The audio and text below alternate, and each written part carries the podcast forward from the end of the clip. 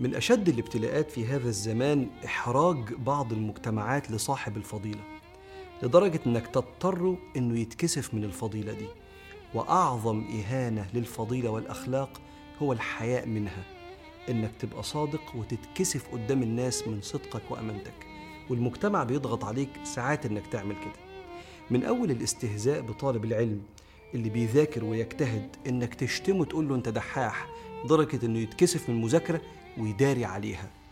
وصولا لضغط الشلة عليك في الشغل بالاستغراب والسخرية، أنت بتشتغل بقلبك قوي كده ليه وواجع دماغك في الشغل؟ عشان أنت إنسان ما بتضيعش وقت وبتحلل لقمة عيشك.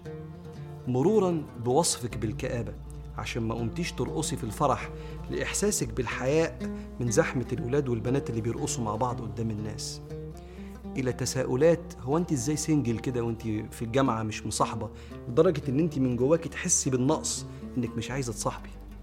سبحان الله، رغم أن ربنا في القرآن بيقول والله لا يستحيي من الحق، إهانة للفضيلة أن تستحي منها.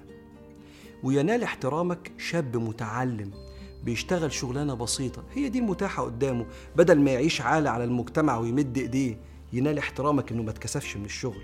سيدنا النبي صلى الله عليه وسلم أثنى على إيد واحد كانت خشنة وهو بيسلم عليه، فأثنى على هذه اليد اللي تعبت من الشغل.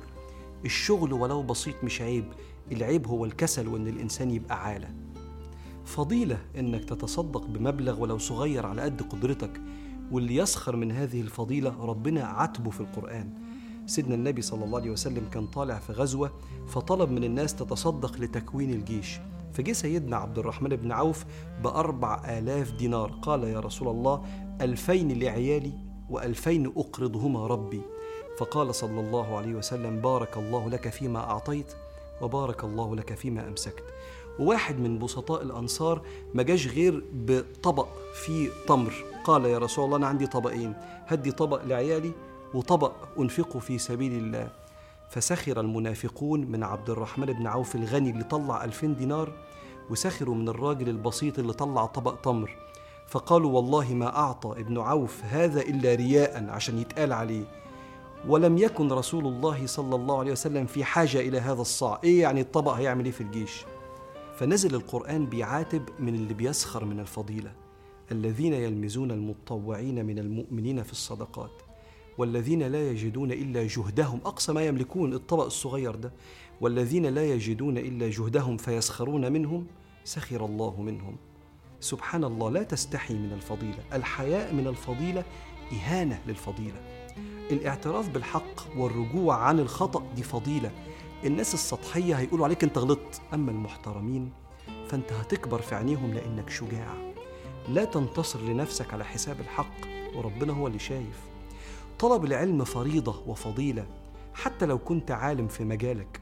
العلماء من صفاتهم إنهم مش بيبطلوا سؤال وتعلم مهما ارتفع شأنهم، فاعتراف العالم إن لسه أمامه كتير يتعلمه دي فضيلة لا يستحي منها أبداً. إذا كان ربنا قال للنبي وقل ربي زدني علما، فهوصي نفسي وإياكم.